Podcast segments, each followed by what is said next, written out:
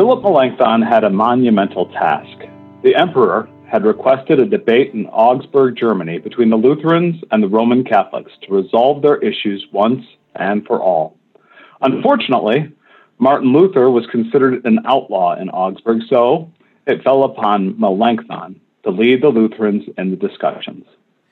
Philip Melanchthon had two objectives. First, he needed to present the Lutheran position as being aligned with the historic Christian faith to refute the rumors being spread that Luther supported some of the more radical Protestant positions.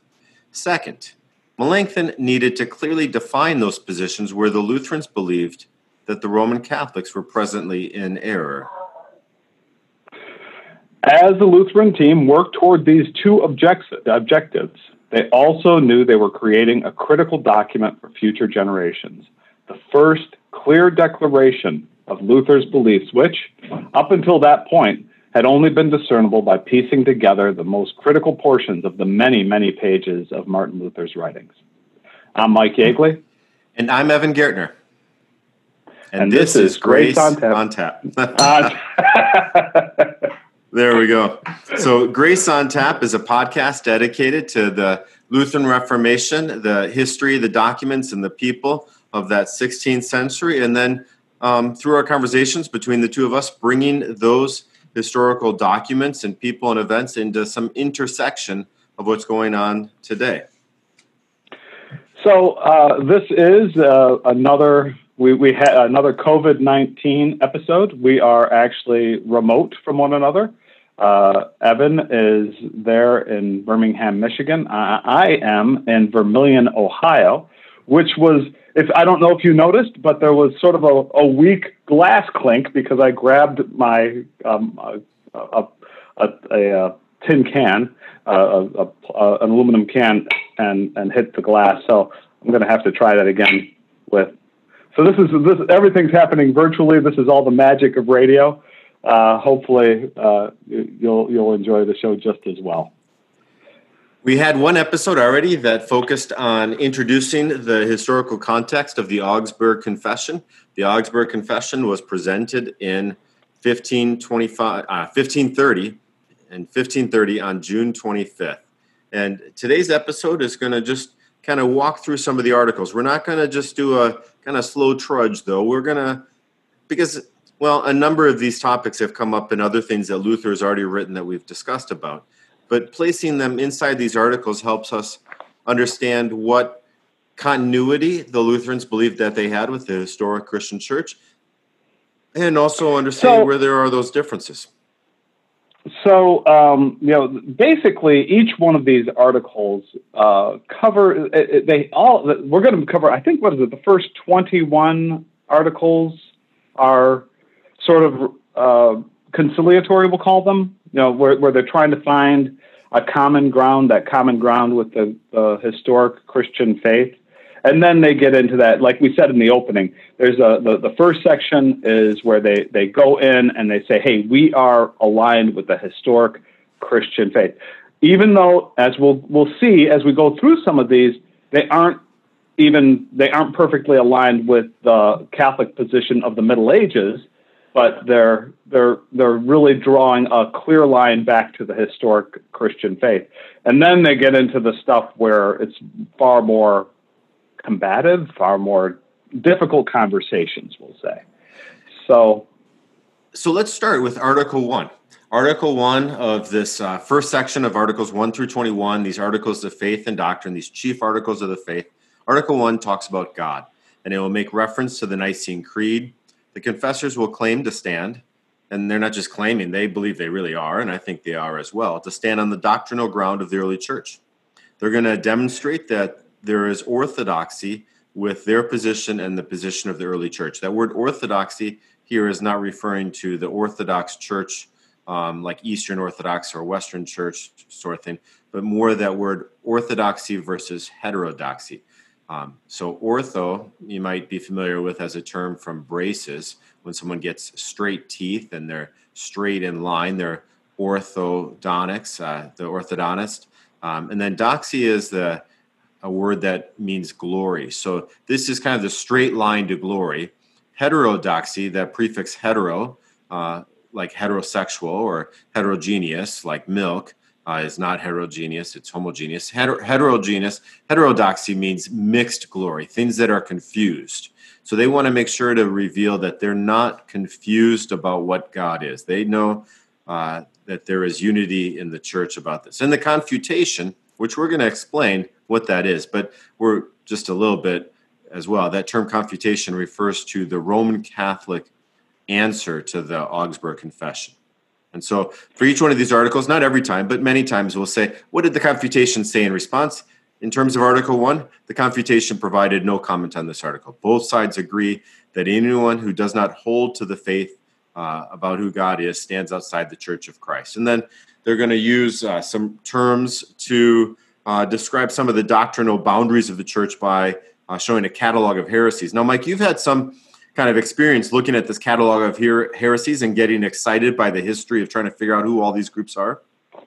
Yeah, you know, it's it's actually one of these things that um, I, I I have spent I'm going to you know many years now trying to understand the Christian faith without having gone to seminary. You know, so I, I I'm sort of in this you know whatever strikes my fancy, whatever I think is going to open up some some uh, doors for me and some uh, knowledge, I, I chase down.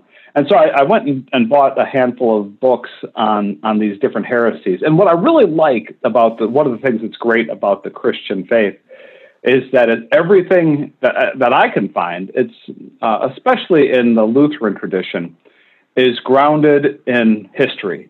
That that you can go and and these these the, each one of these heresies that we're talking about are actual people who came up and they they would say, "Hey, this is what I think," and it was different than what everybody else thought, and there would be a big argument, and then they'd have a church council, and they'd agree that okay, this is the orthodox position, this is the correct position, and this is the heterodox position, this is the wrong position, or the heretical position, depending on how bad it was. And so, so they they went through all of these, and and like there's there's the Manicheans who were I, think the guy who I, I, wish I could remember I think it was Man, Manichee or something like that. Um, the the Arians so the, were the hey, Mike, I'll explain for you real quick. Manichaeans are named after a man named Mani. He was uh, a guy in Persia ah. Uh, who was he actually ended up being crucified for teaching religious pluralism, and his teaching kind of centered on the idea that there was a conflict between good and evil, and he had this very elaborate system of ideas of of how good and evil had to be in balance. Very similar, I suppose, to uh, kind of Chi or Buddhism and he thought the middle way of finding the space between good and evil was what we should all seek. And so he pervasive so, dualism, good and evil. Okay, so one of the, the one uh, of all the books that I read, the Manichaeans weren't one weren't one of them. there you go. So, you found out. So so yeah, so a big big swing and a miss on that one. Um, and then we had the, uh, but I did read about the Arians and, and Arius, and uh, you know that was that was fascinating. And, and so the Arians were, uh, uh you know, that that was close to the fourth century. Um, that was the one that was Augustine uh, fought, or Augustine fought against them, right? And and so you know, and that was. was I actually, when when we started this podcast, I was thinking, gee, wouldn't it be great to get, once we get through of all Luther's stuff, which we might never do, but wouldn't it be great to go back and tell the stories of some of these these heresies? Uh, because these are fascinating. The the people, the uh, the the just how it happened. This I, I personally think that this stuff is is absolutely fascinating, um, and and how the church resolved it. But anyway, kind each of one of these, these yeah, and and each one of these articles references these different heresies, and you know some of them I've never heard of before. For all my like the the the, the Samatines, I, I've I never heard of them. So maybe maybe you uh, this is a uh, Paul of some you look this one Paul of Samo Samos Samosata. That's right, Paul of Samosata. He taught that Jesus was not divine in his nature, but was a man that had been given gifts by the Holy Spirit. Um, and so this is kind of a most of these heresies that are listed in this group, the Manichaeans, the Valentinians, the Arians, the Eunomians, the Mohammedans, and the Samostatans, are all trying to figure out that character of preserving the perfection of God and understanding how the incarnation of Jesus fits into the perfection of God. How does God ever take on human flesh? So, uh, when they say the Mohammedans, I'm assuming I've always assumed he was talking about the Muslims there. Yes, that's uh, right. You know, and and so you know, uh, for those of you who aren't familiar with Muslim theology, uh, one of the things that they believe is that there's all sorts of different theories. They believe that Christ was a prophet, but not God. Uh, and they have these different theories. The swoon theory that Christ swooned on the cross; he didn't die, but he swooned, and when he came, and there's all these different theories that he, you know, that he what didn't rise from the dead. So there's there's this, uh, um, but the, and so basically by by pulling them out, what what Luther is doing is he's saying that no, we we truly do believe that Christ is God, and that he did rise from the dead. And you know and actually when i look through all of these it's that's those are the base he's fully man fully god rose from the dead. Um, he died he truly died. Those are the big issues that were at stake in most of these. And they're what what melanchthon is doing here is he's he's sort of building fences and saying okay you know we we we don't go here we don't go into this area of you know you accuse us you know Roman Catholic Church of of this heresy. Well, we don't do that. Some of the some of the what Luther called the enthusiasts did go into those areas, and you know Melanchthon really had to make clear that although there were some radical Protestants out there who had some crazy ideas, um, Luther and the Lutherans did not, and that's really what this is all about.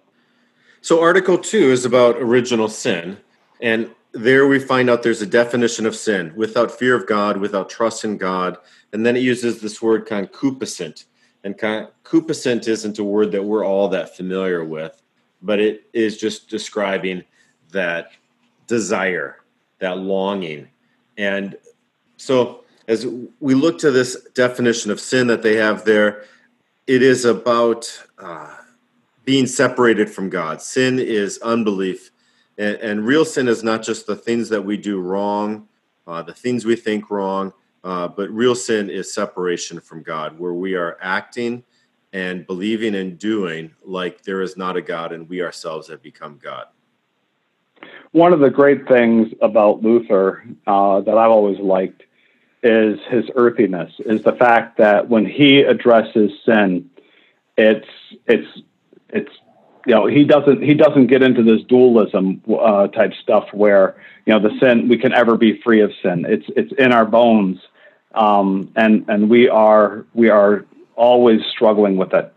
And so it's whether and we talked about that in the, the I'm a I'm a big fan of Luther's ideas on sin which is and why I, I was the one who wanted to go through those the Ten Commandments because I, I really think there's a lot of value in looking at those and considering our sin and through Luther's lens. And so, you know, this is this uh, this thing with original sin is part of it. And and one of the one of the things that this was there were some problems with with the Catholic Church. The Catholic Church didn't exactly like Luther's definition of original sin. And the, the reason uh, they didn't like the confutation. Right. The reason they struggled with Luther's definition of sin is because they largely saw um, sin as something that could be overcome uh, with the right start, the right kind of push in the right direction. But that for Luther, being separated from God meant you couldn't get to God. Um, he needed to come to you. And so the confutation rejected the idea that original sin consists in the absence of fear of God and trust in God. Uh, they argued that it's more related to a personal guilt or a particular offense that someone has done that they could then maybe overcome. They, this idea of the fear of God or trust in God as not just uh, things that we do, but a state of being is where Luther went to. And that's really one, and this is getting into when you start looking at, and we've covered this probably a dozen times already, talking about the difference that the Lutherans and the Roman Catholics of the Middle Ages had when it came to sin and and penance and and forgiveness. And as we go through these, and I think we're going to be skipping through a few of them, but I, I think we're going to. I'd like to hit on like the the critical ones of that. You know, where Luther is, where the Lutheran team, where Melanchthon is highlighting the the the connection to the historic church, but at the same time, you can start seeing the the problems with the with the the medieval Catholic Church. And this original sin one is a perfect example you know, where where they're they're looking at it and they're saying it really does get to that the core problem between the Lutherans and the Catholics of this era. Uh, that that Lutherans believe that the the that sin is is intertwined in us and we're we're never free of it. We're uh, what, what, there's a Latin term, you know, sin and sinner and saint uh, that Luther likes to throw around, peccator, and I you might know it. Well, simul um, et peccator. Ah, yes. Simul meaning simultaneously, estis being, simul estis uh, peccator, simultaneously, ustus uh, just, at, uh, so simul simultaneously, ustus like just, think of it instead of ustus, think justice. Simul justus justice et peccator, and peccator means sin. And, and for Luther, it, it reveals this sense that uh, human nature cannot become righteous on its own, or even through something that we do or think become righteous. We need the application of God's righteousness upon us. And one of the things I love about that is that we need the application of God's love upon us every minute of every day. I, I, and I've highlighted a, a, sermon pat, uh, you know, that uh, Evan gave years ago where he talked about, you know, yeah, we can turn to the right and there's legalism, we turn to the left and there's there's what's called antinomianism, which is you know just you know blatant sinning and saying, hey, cover, grace covers it all. But the the the, sol- the solution is neither of those. The solution is to look to Christ and and to keep our eyes on Christ, and that is the only solution, and that is the Lutheran solution. It's it's it's not by doing good works, it's not by sinning, it's by keeping our eyes on Christ. And that's that's this is all getting into that that sinner and saint and, and, and the only way we get out of being a sinner or a saint, or the only way we, we maintain we are simultaneously sinner and saint, the only way we maintain that saintliness is through Christ and keeping our eyes on Christ. And that's sort of again one of the things that uh, I, I think is just great. I'd like to sort of skip by. Uh, we have Article Three is the Son of God, Nothing uh, and, too confrontational in there. No, but we, the next one, Article Four, is justification, and you know now that that's that's uh, that's a meaty subject between the Lutherans and the Catholics. It it is kind of simple. It's not that many words inside the Augsburg Confession, but this is the one where the confutation kind of zeroed in and said, "Yeah, this is a, a point of conflict." And then Melanchthon's going to answer back in a book that he writes in 15, the spring of 1539, the fall of uh, 1530, uh, called the Apology of the Augsburg Confession. And Article 4 is the largest section in, in that book. But for us, what we're going to do is just see that uh, justification is defined as um, something that we do not merit by work or satisfaction, but that we receive through the forgiveness of sin and we become righteous before God out of grace for Christ's sake through faith. Uh, and when we believe that Christ has suffered for us and that for his sake our sin is forgiven, uh, then we have righteousness and eternal life given to us. And God will reckon us as righteous. This is where we could talk in other uh, podcasts about the difference between uh, infused grace and imputed grace. Uh, infused is where, like, grace gets into you, then you are equipped to do good works and be righteous. That's infused grace. And that was largely the medieval Roman Catholic position that God uh, sparks that tinder that's in you so that you now can respond with good works. And Article 4 of justification in the Augsburg Confession is not saying that we're justified by infused grace, but it offers an alternative, and that is the imputation, or the clothing or the reckoning of righteousness. That God reckons us as righteous, not because of the deeds that we have done, but by considering the deeds of Christ. This is one of the things that, um, and and again, Luther Lutheran theology, uh, faith is at the core of everything. We have, of course, um, uh, you know, good works flow out of faith, and uh, but uh, the good works are, I, I, and I, I guess one of the ways I like to think of it is when when we have faith in Christ, we're not going to get bogged down in um, in selfish uh, initiatives. Yeah, we we are we are our our treasure is in the next world, and if we truly believe that, if we truly believe that that our treasure is already secured by Christ, then you know, then we have the freedom to love others without without that burden of worrying about our ourselves. And and so it's through faith, that faith in knowing that we have everything we need in Christ that is that gives us the freedom to love one another freely. And the so, freedom of a Christian and, it was what Luther wrote about this is he said right. we're now free from sin and the burden of having to redeem and rescue our own selves uh, because Christ has taken care of that. So now we're free to spend our energy no longer in the vanity of saving ourselves because our butt's covered. Instead, we're able to free and freely spend our time in the care of others. And this whole thing on justification is sort of honing in on that. This imputation uh, versus infusion. Infusion, if it's infusion, well, then that's something that's in you that God has put inside of you that you have the responsibility to, to go and grow it and do stuff with it. And you, you, so you have to start worrying about your, your good works and you have to start worrying about doing good things. And, and you have to start worrying about where if it's imputed to you, then out of that joy of, hey, I got this fantastic free gift in Jesus Christ, and I know it's true, and I my, through faith, I know it's true, I know it's mine, and that just is instead of that burden of having to do good works, you are free to do good works, and it's a it's a it's a subtle difference, but it's it's it's what this is all about. So after Luther's uh, death the Roman Catholic Church finally did have a council to establish uh, what was going on in all of the conflict about uh, the Reformation and the Protestant complaints. Uh, the Council of Trent, though, really didn't take into account any voices from the Protestants and instead was kind of a counter Reformation.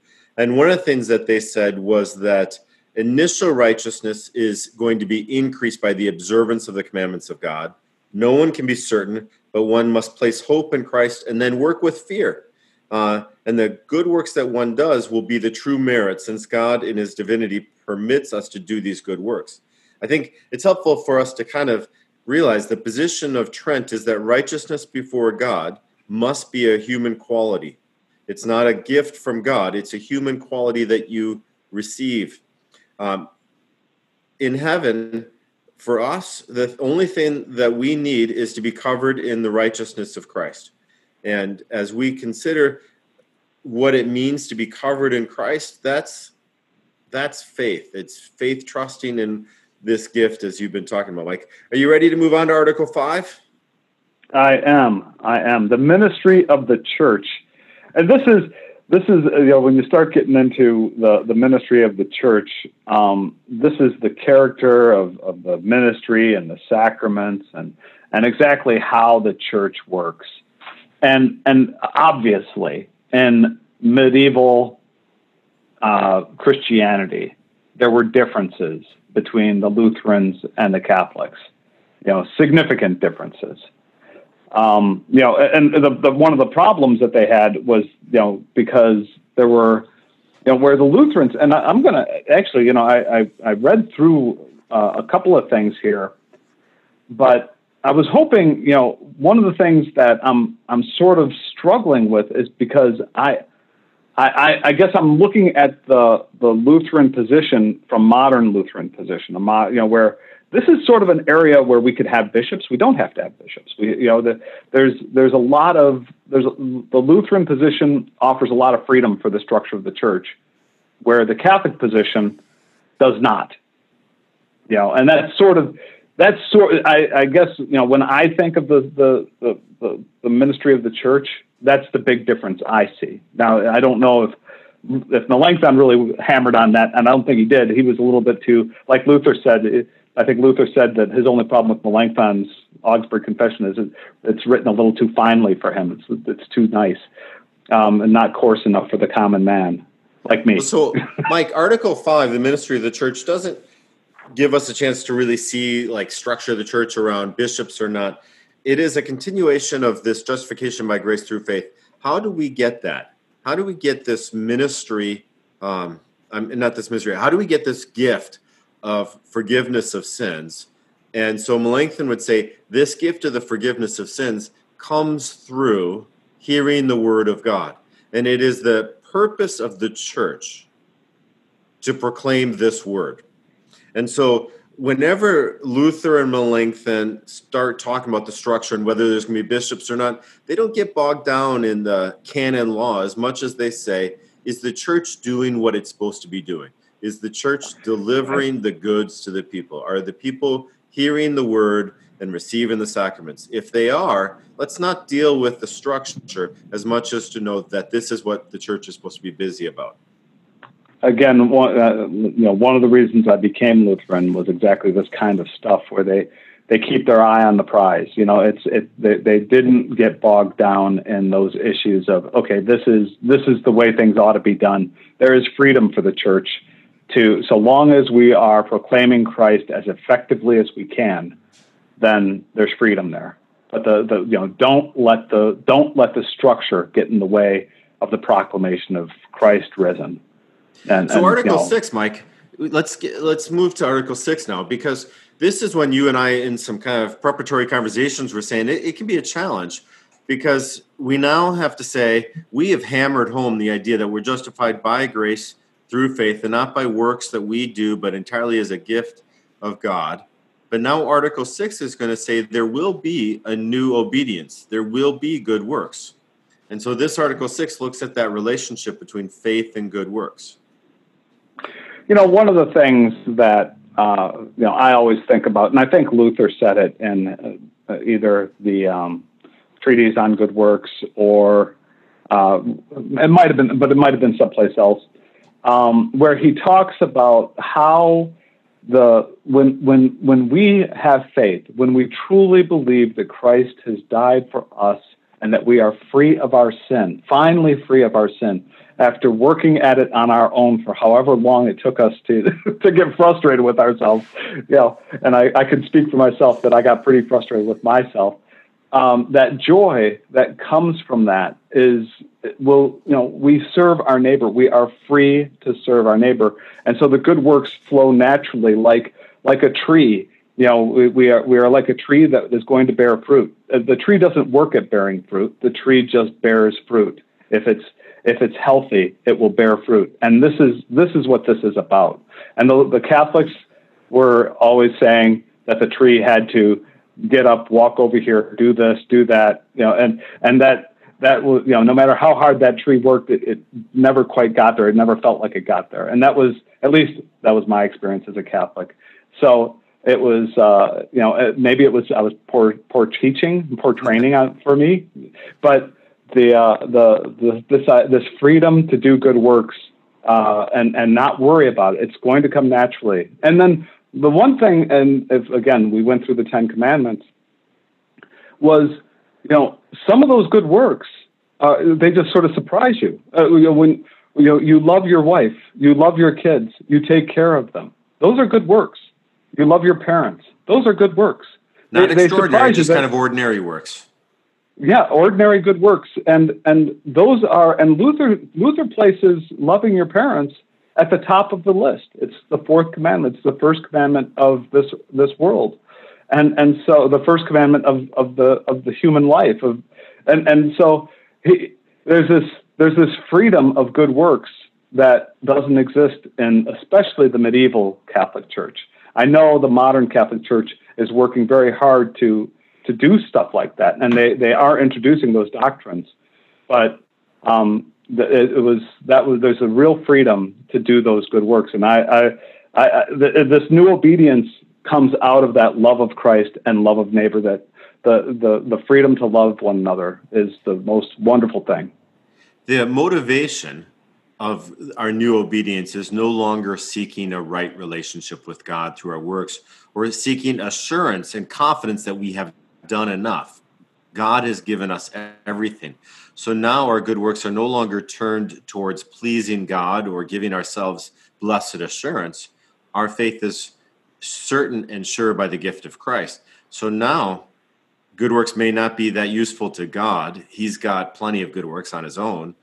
They matter quite a bit to our neighbor. And that's the one that we aid and assist in this life. So, um, two kinds of righteousness is something that we have talked about before uh, that will come up, especially in the apology of the Augsburg Confession, but looking at uh, the passive righteousness that we receive through Christ, that's secure and confident. And then the act of righteousness that we do in relationship to our neighbor. We, are actively righteous towards our neighbor, uh, not because God needs it or we need it for salvation, but entirely just because our neighbor needs help.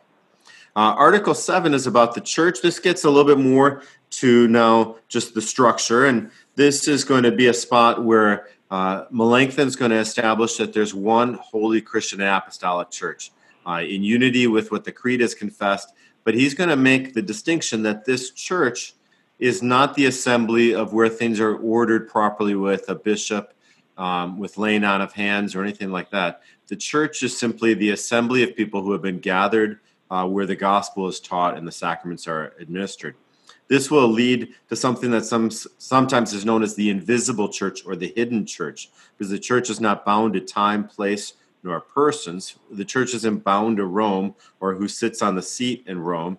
The church is bound to where the gospel is preached and the sacraments are administered. So I think this is a good time to, to take a quick break and, and enjoy a beer. What do you think? Yeah, so we've got Great Lakes Brewing Company, the Dortmunder style lager. It's a sweet, uh, hoppy style beer, um, the Dort, as it may be called in the Cleveland area. And you had a little bit easier success finding this beer in Ohio than I did in Michigan, but I did finally find it at the Shell station. the high end. Maybe next time we'll get Budweiser. That'll be easy for us to get together. yeah. But this is this is actually a very good beer. Uh, the Dortmunder Gold. All of the Great Lakes Brewing Company beers are are excellent beers. They um, highly decorated, lots of awards, that kind of thing. Um, they're they're I would say they're the Ohio version of Michigan's Founders. You know, Founders Brewery is a fantastic brewery in Michigan. Great Lakes Brewery is a fantastic brewery down here in Ohio. And so, uh, you know, this is a, a, nice, smooth lager, which you would expect. Um, I guess I'm, I'm going to take a little taste of it, and it's it is. It's a um, very mild, very mild beer. Not not. It's a good summertime beer. Is I, I always I always like look at these beers as either summertime beers or wintertime beers. Wintertime beers are are thick and and and strong. Summertime beers are more light. Uh, this is a nice nice smooth summertime beer. What do you think of it there? Yeah, I, I, like I, the sweetness. A, I like the sweetness. You have a more discerning smooth. taste than me. I don't know. I I appreciate the sweetness of it. I think it's uh, it has some texture to it. It doesn't feel like water to me, but it, it it's not overly heavy.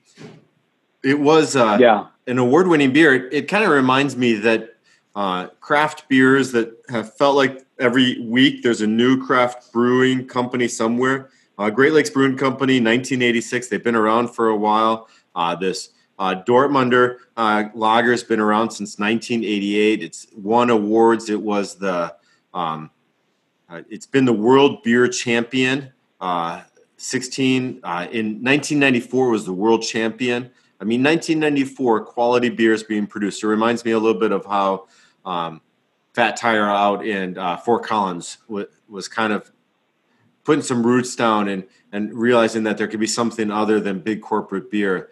And uh, I think Great Lakes Brewing Company has a great heritage to build on. And uh, a lot of new companies are trying to imitate what they are doing, and sometimes it's good to just go back to the the the people that have been doing it for a long time and saying, "Yep, they know what they're doing."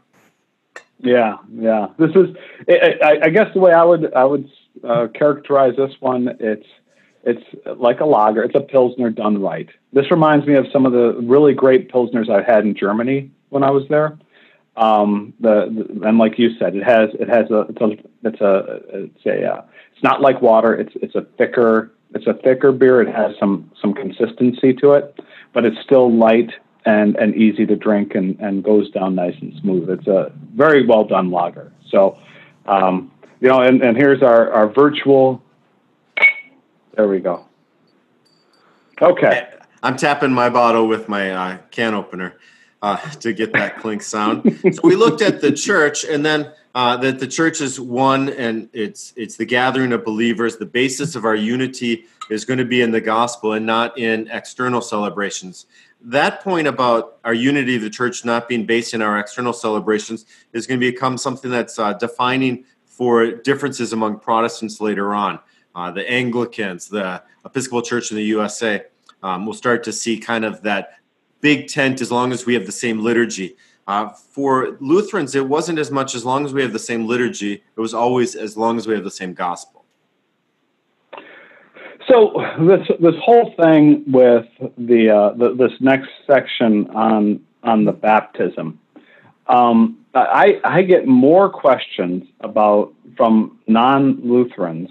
The, the Catholics understand seem to understand the Lutheran position on baptism much more easily than like my Baptist friends. And right. They, they I, get a little concerned, I think, about this phrase. Concerning baptism, it is taught that it is necessary, that grace is offered through it, and that one should also baptize children who, through such baptism, are entrusted to God and become pleasing to Him. That phrase, necessary. Uh, the Augsburg Confession doesn't quite describe baptism as necessary, but it does say that the grace that's offered through baptism is necessary. Um, and so we can say one, baptism is necessary for salvation because baptism delivers the grace of God. Baptism is necessary because it is a confident, clear delivery system for grace. Now, faith that holds on to this grace is, what uh, holds us to God. But I think whenever someone says, Why do I have to be baptized? I say, Because that's where God has promised to deliver grace, and you want to be where grace is found. One of the things with both baptism, with the, all the Lutheran sacraments, which are, you know, the um, the, the, communion and then uh, baptism, uh, the, the they're what, what they're, they're physical. They're physical, and and one of the problems uh, I have with um, some of my uh, disagreements, we'll say, with some of my Baptist friends, is that that God is is almost too physical for them. Mm-hmm. You know, God works through the physical world, and He insists on working in our world. It's one of those things. Like God insisted on becoming man. God insists on becoming you know, bread and wine. God, and you know, making Himself present in the bread and the wine. God insists on infusing His grace through or uh, delivering His grace. And I'm not going to. Uh, I'll be careful yeah. on the terminology. So delivering Mike, His grace through water. The visible Word of God is what you're kind of hammering home. The the physicalness is visibleness. The visibleness of the Word of God. While the church may be hidden or invisible in this world because I can't always measure someone's heart. I can say that God's word is visible, whether it's on the page of a Bible, it's in the waters of baptism, it's in the bread and the wine of the Lord's Supper, that for the ministry of the church exists because we are delivering the visibleness of God's word. And and one of the problems that um, some of these other religions, other other denominations, I'll say, have is they're uncomfortable with the physicalness of God, that God works through these physical things. They, they, you know, everything is a symbol, everything, but God is is sort of fuzz, is is spirit, almost completely spirit. Where where you know it, where no, we we say that no, God is intimately involved with the physical realm, and and he and through baptism and through the elements of, of communion and through the written word, he is active in these physical things. And, and, and so we, we can take comfort in knowing that God is deeply interested in our physical world because he has chosen to, to participate in it through these things and through, of course, the, the, the, the incarnation, the, the life, death, and resurrection of Jesus Christ. All of those things is, are God working in a physical way. And, you know, when when we want to deny that, we it makes us almost uncomfortable to think that God actually gets into the mud with us, but He does. Well, and this is a struggle in modern Protestantism. Is uh, Gnosticism, the idea that there's some sort of internal movement of the spirit that's uh, secret knowledge that some people have and some people don't have. And are you awakened? Are you a believer? Do you have a personal relationship. And a lot of these phrases are looking to some sort of inner thing that you're supposed to examine in yourself to see if you have it. And uh, Philip Melanchthon keeps pointing to God present not inside of a person, but in the external visible Word of God. Uh, Article 10 continues with the discussion of the sacraments with the Lord's Supper. And here there's uh, confidence that the body and blood of Christ is truly present in this meal for us. Uh, one thing that he does make is a distinction that maybe someone may not hear right away, but uh, the phrase is concerning the Lord's Supper, they teach that the body and blood of Christ are truly present and are distributed to those who eat the Lord's Supper. They disapprove of those who teach otherwise. What I wanted to highlight was the phrase to those who eat the Lord's Supper. Uh, for Lutherans, we do not see uh, the body and blood of Christ on the altar, separated from the meal as something to be worshiped. Uh, we find in the meal the giving of Christ to us in the eating and drinking of this meal. Uh, so there was uh, this tradition of the Corpus Christi parade where um, the bread, the body of Christ, would be paraded through town, and people were supposed to kneel in the sacred presence of Christ as Christ moved through the town. And uh, at the beginning of the, the Diet of Augsburg, the Lutheran, Lutherans would not do that. They wouldn't bow at the Corpus Christi parade uh, because for them, as Melanchthon would point here, the, the gift of the sacrament of the altar is for the giving and the meal, not for the parade and observe the parade and observance. It's really um, the, the the idea that that God is for us uh, that God is that that we don't give we don't give things to God. God has no need for our you know that but God is for us. And this is a that's an example of that, right? Because it's you know where oh you know if you're going to worship the, the Corpus Christi parade as it goes as as the the elements are walked through town and all this, that's you trying to give something to God, right? Isn't that isn't that us trying to provide God with, you know, hey, look at how look what I'm giving you, you know, where where you know Melanchthon says, no, no, no, that's not that's not right. God is doing this for us, and we always have to keep that in mind. This is this is God doing things for us through His great love, and and and we are just beggars in all of this. We ha- we give nothing back in return, and so it's it's that sort of so let's let's keep going. We have a we right. so Article eleven, confession is uh, affirming that private confession should be maintained, and that the the greatest gift that's happening inside of confession is the gift of absolution. The the clear word spoken to an individual sinner that his sin is forgiven. And so confession is identified as a blessing because of the declaration of the forgiveness of sins that's provided in that. Article 12 is about repentance, and it says repentance is possible. It consists of contrition and faith, uh, that sorrow over sin, not just terror, but sorrow that we have sinned. Um, Article 12 about repentance doesn't make any mention of good works. That was already been made clear in Article 6 that the fruit of good works uh, comes out of the new obedience. Repentance is just simply this um, that no longer is our forgiveness dependent on our disposition and uh, what we are feeling. Our forgiveness is entirely dependent on the graciousness in Christ.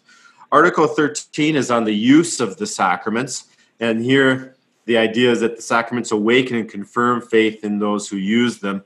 Uh, they're supposed to be signs and testimonies of the will of God toward us. Uh, there is not a coming of grace apart from meeting Christ in word and proclamation sacrament. The use of the sacraments is that they are not to be uh, something that we watch as an audience. They are supposed to be something that we participate in. And uh, he uses this phrase. It says, Rejected, therefore, are those who teach that the sacraments justify, and here's Latin for you ex opere operato, without faith. And ex opere operato is a, a Latin phrase that just describes by the work of observing it and not the faith that believes it. So I have to drink because I haven't used Latin or some yeah. other language that I'm not. Know. But I didn't come with. up with it on my own. It's inside of the the Augsburg Confession itself. Article 14 is concerning church government, and here's uh, the idea is that no one should hold the office of the holy ministry unless they are properly called, regularly called. Uh, I'll give you some more Latin: rite vocatus, uh, meaning called oh. according to the regular patterns of the church. And so, Article 14 was essentially uh, trying to uh, separate the Lutheran Church from the enthusiasts. The enthusiasts were a group of uh, Christians that were happening in the Reformation time who said that anyone who's been moved by the Spirit should be able to speak. And uh, the confidence of the Lutherans was that every baptized person should share the hope that is within them, but is specifically given to the office of the ministry to proclaim publicly the, the gospel and administer the sacraments. Article 15 is just uh, what are the rules in the church? And he says, uh, number one, don't conflict with the gospel. Number two, it should contribute to good order. Number three, there should be a rejection of traditions which stand in conflict with rules number one and two. So, now, rule number one, don't get in the way of the gospel. Rule number two, make sure whatever you're doing provides good order. And number three, don't mess up rules one and two. okay, I'm good with that. so, um, the, the, the civil affairs, uh, and this is you know Luther talk, or Luther and Melanchthon are both talking about how lawful civil ordinances are in harmony with God's will. God wants the the you know the civil affairs to be in order. Uh, it does not dissolve the state or the family. Uh, and we we talked. I think we've talked quite a bit about the estates. Uh, and and you know so that's that's really what this is this is all about. Uh, duty to the authorities and their laws is limited to by only one circumstance when the demand, demands of God and the authorities come into conflict with one another. So uh, when when the authorities have laws and then they're in conflict with God's laws, well, you have to pick God's laws. Uh, there's a lot here. We've we've talked about it many times before, so we're going to just keep moving on. Um, the return of Christ for judgment, uh, and that goes the previous article on the civil affairs, and this article on on the on Christ are connected. Um, the the devil and the ungodly are going to suffer in eternity. Uh, the the confession uh, opposes those who believe that before the resurrection of the righteous, uh, that the righteous will rule on earth and suppress the ungodly. And this is really getting into the peasants' war, you know. And you have to remember that was still fresh in their mind uh, when this was all happening. That that order, order of the church, and order of the civil authorities uh, are are all connected, and and this all comes into the the return of Christ for judgment. This is all part of. But if you go back and listen to our episodes on the peasants, where you'll see that in a little bit greater detail. And the um, Augsburg Confession is also attacking uh, the idea of the millennial reign, that there's going to be this thousand year rule when the church acts perfectly and we no longer need the civil affairs. They are rejecting this notion of a utopian society that's going to develop that will eliminate the need for civil affairs. Uh, essentially, until Christ returns, the return for Christ on judgment, until that happens, we need both the church proclaiming the gospel and we need the state uh, providing uh, good order. Article 18 is about free will, and it's essentially going to say in earthly matters, a person's will has liberty. Uh, there may be some uh, difficulty we sometimes have because of sin, but God gives us the freedom in our relationships with our neighbors to do and to say something. I, there is not determinism on whether I'm going to stop at a stop sign or not. I have the choice do I stop at that stop sign? I have free will in relationship to that. But in terms of my relationship to God, I do not have any longer any free will because I am bound by my sin to be in hostility to God. And that the only way that I'm returned to God is not because of I chosen God, but because He has given Himself to me in the gospel. And we've talked about this even in this podcast a little bit, where we talk about the freedom of the Christian. It's in uh, we are bound to sin. We will sin. We will always either sin in licentiousness or we will sin in self righteousness or sin. There are a billion different ways to sin, and we will we will explore every one of them until we until we have Christ. And when we have Christ, we are finally free. The whole world of doing good works only opens up when Christ is is active in, in our lives, and and that's that's what this is about. Article so 19 is about we, the cause of sin, and uh, Article 19 will point out that uh, God is not the cause of sin. Um, they're trying to establish uh, some baseline here. Uh, Johann Eck, who had written uh, 404 articles of heresy that he finds among the Lutherans, had said that the Lutheran position was that God was the source of sin. So, this article about the source of sin is largely in the Augsburg Confession to specifically push back against Eck's accusation. Um, the next one is uh, faith and good works. We've talked about this a couple of times already, so um, I I don't know. Do you have anything more to add to what? No, this is just more elaboration on Article Six. Um, there is kind of an internal conversation in the Christian church about uh, where do good works come from and what do they accomplish, and that uh, then where does the love of God turn to? Uh, St. Thomas of Aquinas had positioned the work of the church to say that the love of God is only directed to those who are worthy. And God will not associate with people until they are meritorious. And so Thomas said, Good works are what's are what inspire God to give us more favor. And Luther and the Lutherans were saying that good works are not done to merit God's favor. Uh, God turns to us entirely out of His grace. The Christian does good works um, as a co-worker with God, um, but not as someone that is trying to earn the favor of God. God is gracious just because that's who God is, not because we have somehow inspired him to remember that he should love us. The Article 21 is the cult of the saints, uh, and basically it's saying all invocation and prayer to the saints are rejected as contrary to Scripture. And, and then it has this, it says, the purpose of, of the saints, and this is uh, from the notes we have here, the purpose of the saints in the church should be pedagogical. And I guess a, that's a $5 word. I'm, uh, if you could help me out with that, I'd appreciate it. So pedagogy is uh, teaching, and, and, so the idea is that uh, pedagogical is uh, something that is equipping us to learn. So the purpose of the t- saints in the church should be to help us to learn about the grace of God. And uh, the title of this article may need some explanation to people. The cult of saints. Uh, the word cult uh, in Latin, cultus just means worship, and so cultus is the word for worship. So Article 21 is about the worship of saints. Ah, okay. That that's uh, that's not much better, but it's better than the cult of the saints. So okay, well, I think that that pretty much does it. Um, uh, we'll we'll be getting into uh, uh, into section two uh, next time, uh, which is well, we're go- this part two where we go- get into the articles that we say where uh, Melanchthon and the Lutherans are saying that the Roman Catholic Church of the of the medieval era was in error.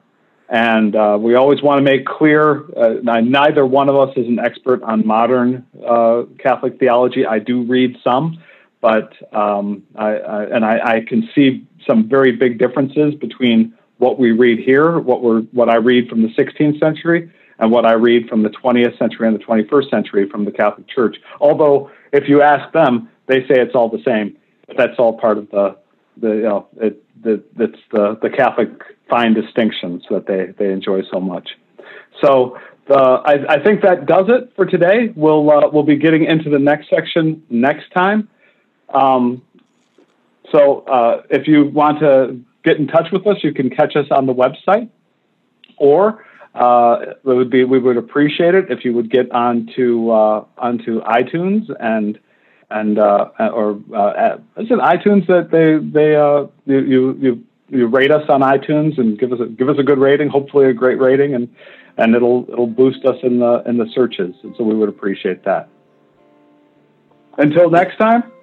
Yeah, thank you for everyone for listening. Uh, you'll hear that we kind of may step over each other each other's words a little bit more uh, because we can't see each other. It's a reminder of how much uh, communication is nonverbal, just kind of looking at someone's eyebrows and the raise of their shoulders and all that. Uh, but uh, as we finish this discussion on part one, this summary of what's been preached and taught in the Christian churches, I hope that you saw that the aim of the Augsburg Confession was not division or conflict or separation, but was to show where there is unity and where this unity was not just in the present, but is in unity with what has gone on in the past as well. Uh, Mike, thanks for this time together with Grace on Tap. Prost. Prost.